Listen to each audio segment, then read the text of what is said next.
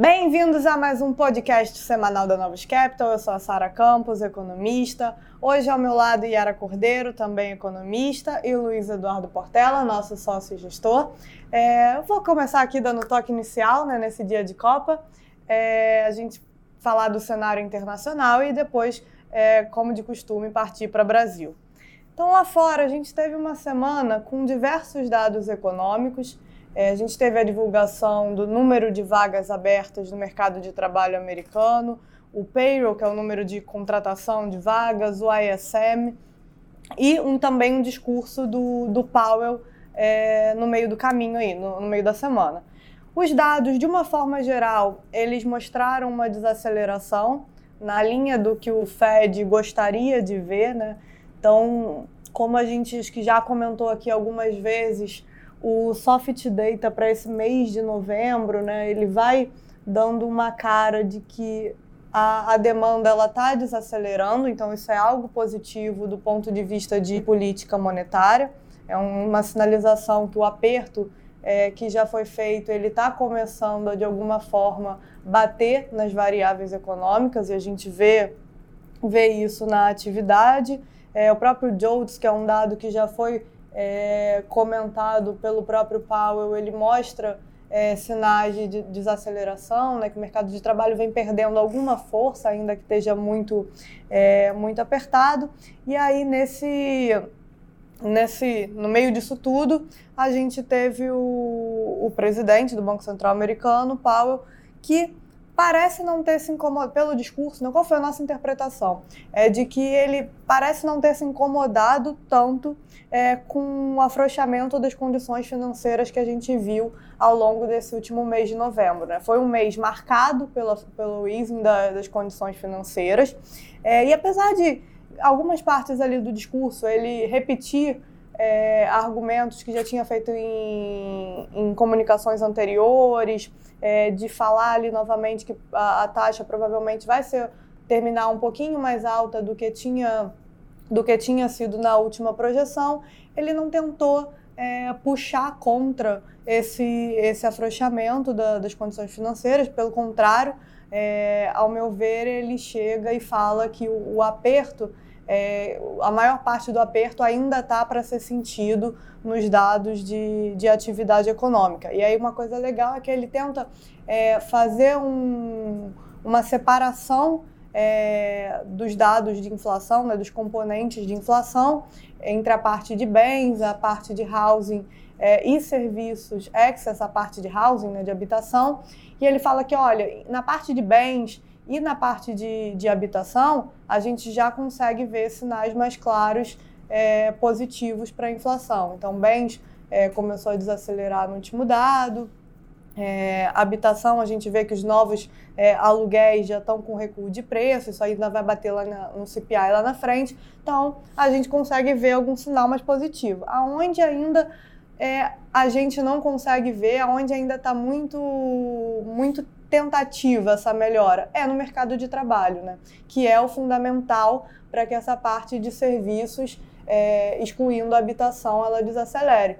E aí, no mercado de trabalho, a gente termina a semana, nessa sexta-feira, com um payroll é, mais forte, o que acaba complicando um pouco esse, esse cenário que o Banco Central está tentando desvendar de alguns dados já sentindo mais forte, mas uma contratação ainda muito, ainda muito elevada.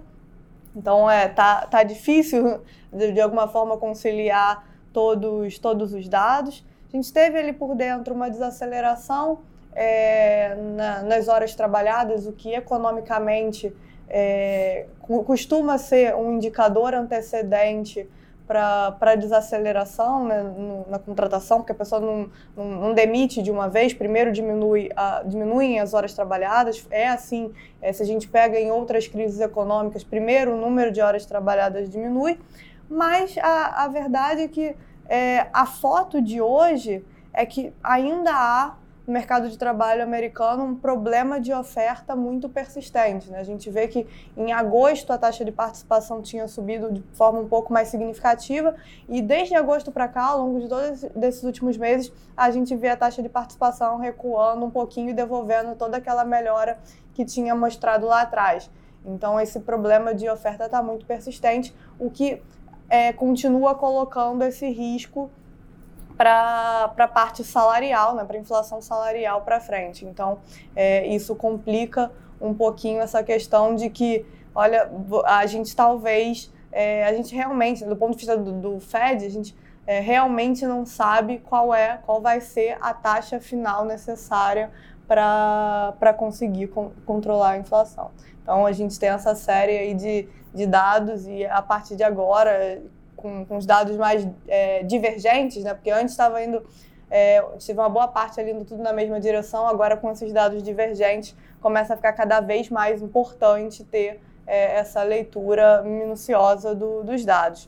E é, um outro ponto também relevante no cenário internacional durante essa semana é, foi a, a China, de alguma forma ali dando, fazendo concessões é, em relação a, a, aos protestos, né, mostrando que em prol ali da, da estabilidade social eles estão atendendo é, a algumas demandas, então a gente vê o governo central é, dando indicações para que os governos locais eles não façam medidas mais tão restritivas. É, é uma coisa, por exemplo, que era muito solicitada por parte é, da população é que as pessoas pudessem fazer é, o, o, lockdown né, na, na, sua própria residência e não ter que se ausentar em outro lugar. Então a gente viu é, movimentações nesse sentido, nessa direção de, de fazer algumas concessões, e isso foi outra coisa que também ajudou positivamente o mercado essa semana. Foi, então a semana continuou a rally, né, a semana passada, e esses dois pontos principais, né, os números continuam mais fracos, começaram, né, mencionou a atividade, o mercado tinha uma impressão que o Paulo ele ia segurar, tentar segurar né, o, o mercado e, e, não segurou, né, ele repetiu as frases que ele tem né, falado, martelado, vai reduzir o ritmo de alta, mas vai ir um pouquinho né, mais além de onde eles achavam. Tá? Eu acho que o mercado, o número de mercado, mercado de trabalho hoje, é, acho que incomodou, salários né, subiu aí muito forte, eu acho que vai trazer preocupação aí para o né, próximo FONC, né, que vai ser ali é, daqui a duas semanas, mas o mercado segue nessa toada de que o pior já passou, que a inflação vai começar né, a convergir rumo direção aí do, da meta do Fed, aí, não no ano que vem, mas nos próximos anos. Segue um clima aí de, de otimismo nos preços. Apesar de hoje o mercado estar tá realizando um pouco, após o número, o saldo da semana está muito positivo. Né? A gente está gravando aqui é, é, antes do final do mercado.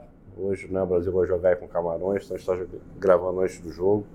É, a Bolsa Americana na semana está subindo aí 1,70 no Nasdaq, 1% o S&P nos preços de agora. Tá, foi mais uma semana de juros nos Estados Unidos fechando né, bastante, apesar da, da alta que está tendo hoje. Né? É, juros de 10 anos fechando 11 bips.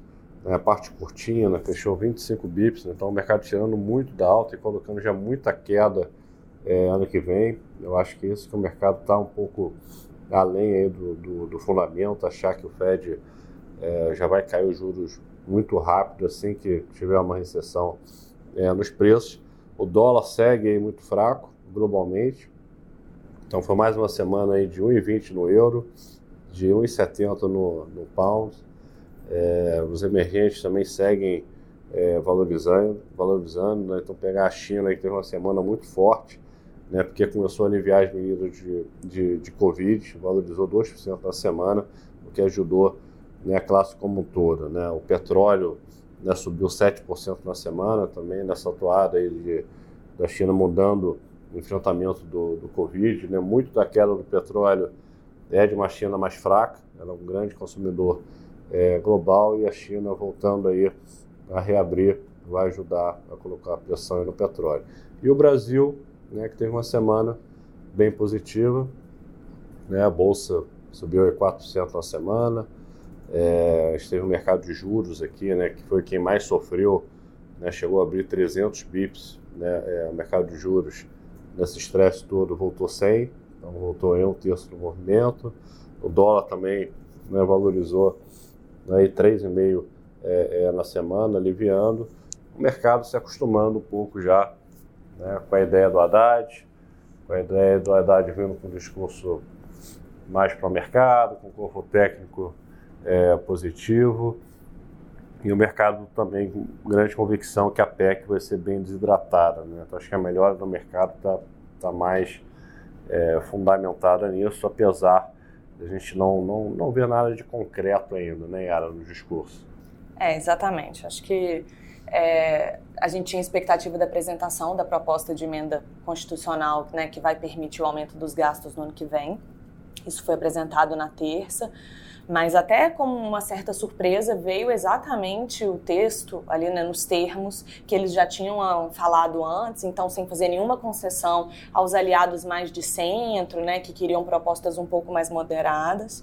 Isso até costuma ser uma estratégia muito usada, né, por governos colocar o topo para você conseguir o meio, mas a gente tinha uma expectativa de que talvez eles já pudessem vir mais moderados, dado que para você aprovar uma PEC num intervalo de tempo tão curto, é, é importante você ter um texto um pouco mais consensual. E não, eles foram para o tudo de qualquer forma, né? É, e fora isso, acho que assim, o tom de discussão ali dentro do governo, todo um pouco na direção errada, né? De mais gasto, de revisão de parte de reforma, que também gera, né, reduz economia.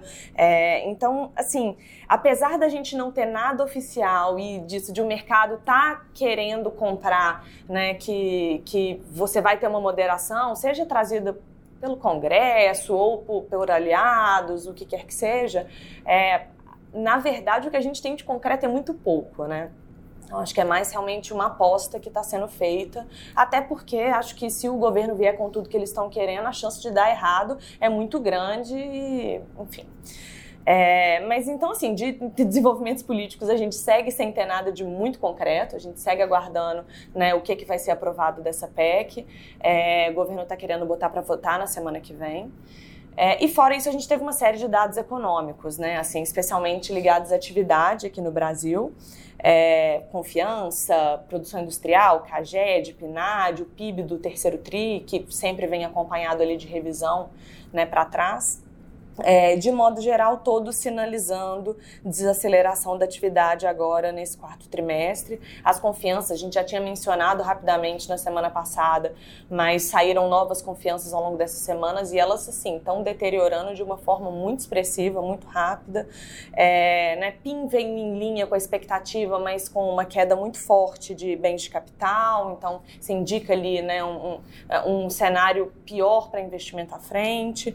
É, tanto que a CAGED quanto PNAD também sinalizando que o mercado de trabalho segue forte, segue robusto, especialmente ali setor de serviços, mais que a gente já tem sinalizações de, de, de desaceleração para frente. Então, assim, é um cenário todo que fica ainda mais dificultado diante dessa, dessa discussão ali, né? Inclusive, acho que vale falar nas, é, nas confianças dentro do relatório, que está sendo muito citado nessa deterioração das confianças, é a expectativa com relação ao futuro, a incerteza com o que vai ser é, a situação do país e tal. Então, esse é um ambiente ruim, assim, né, para a gente, não só para essa discussão de fiscal e tal, mas ela tem impactos também é, sobre a atividade.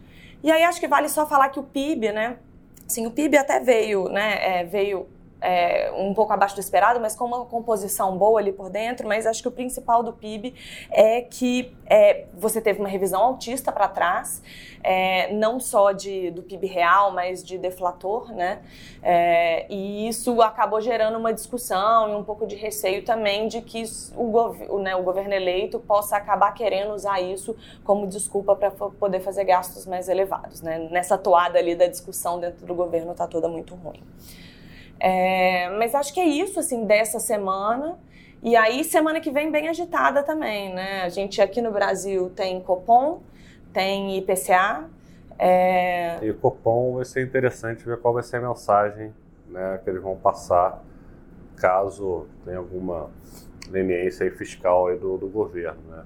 Como a gente não vai ter nada de concreto ainda, e nem ministro da Fazenda ainda, dificilmente o BC vai vai ser tão explícito, mas ele deve dar um recado, como eles têm falado nas reuniões. É, pode pesar um pouco ali na discussão do fiscal, do risco disso, que isso tem implicação para a política monetária, né? fazer ali alguma ressalva que, que pese um pouco esse cenário ali, porque a gente sabe que para frente é essencialmente dependente do que, que vai ser o que, que vai ser o cenário fiscal do país. Né?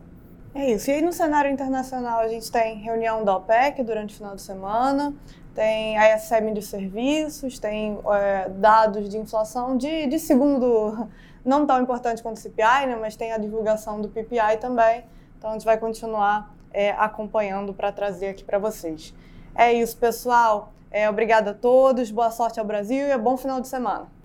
bom final de semana. Bom final de semana.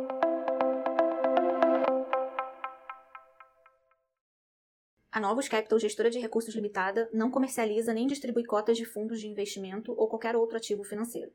Este podcast não constitui uma oferta de serviço pela Novos e tem caráter meramente informativo. A Novos utiliza informações de fontes que acredita serem confiáveis, mas não se responsabiliza pela exatidão de quaisquer das informações assim obtidas e utilizadas neste podcast, as quais não foram independentemente verificadas. Estas informações podem estar desatualizadas ou sujeitas a opiniões divergentes. Este conteúdo não constitui uma opinião ou recomendação, legal ou de qualquer outra natureza, por parte da Novos, e não leva em consideração a situação particular de qualquer pessoa. A utilização das informações aqui contidas se dará exclusivamente por conta e risco de seu usuário. Antes de tomar qualquer decisão acerca de seus investimentos, a Novos recomenda ao interessado que consulte seu próprio consultor legal.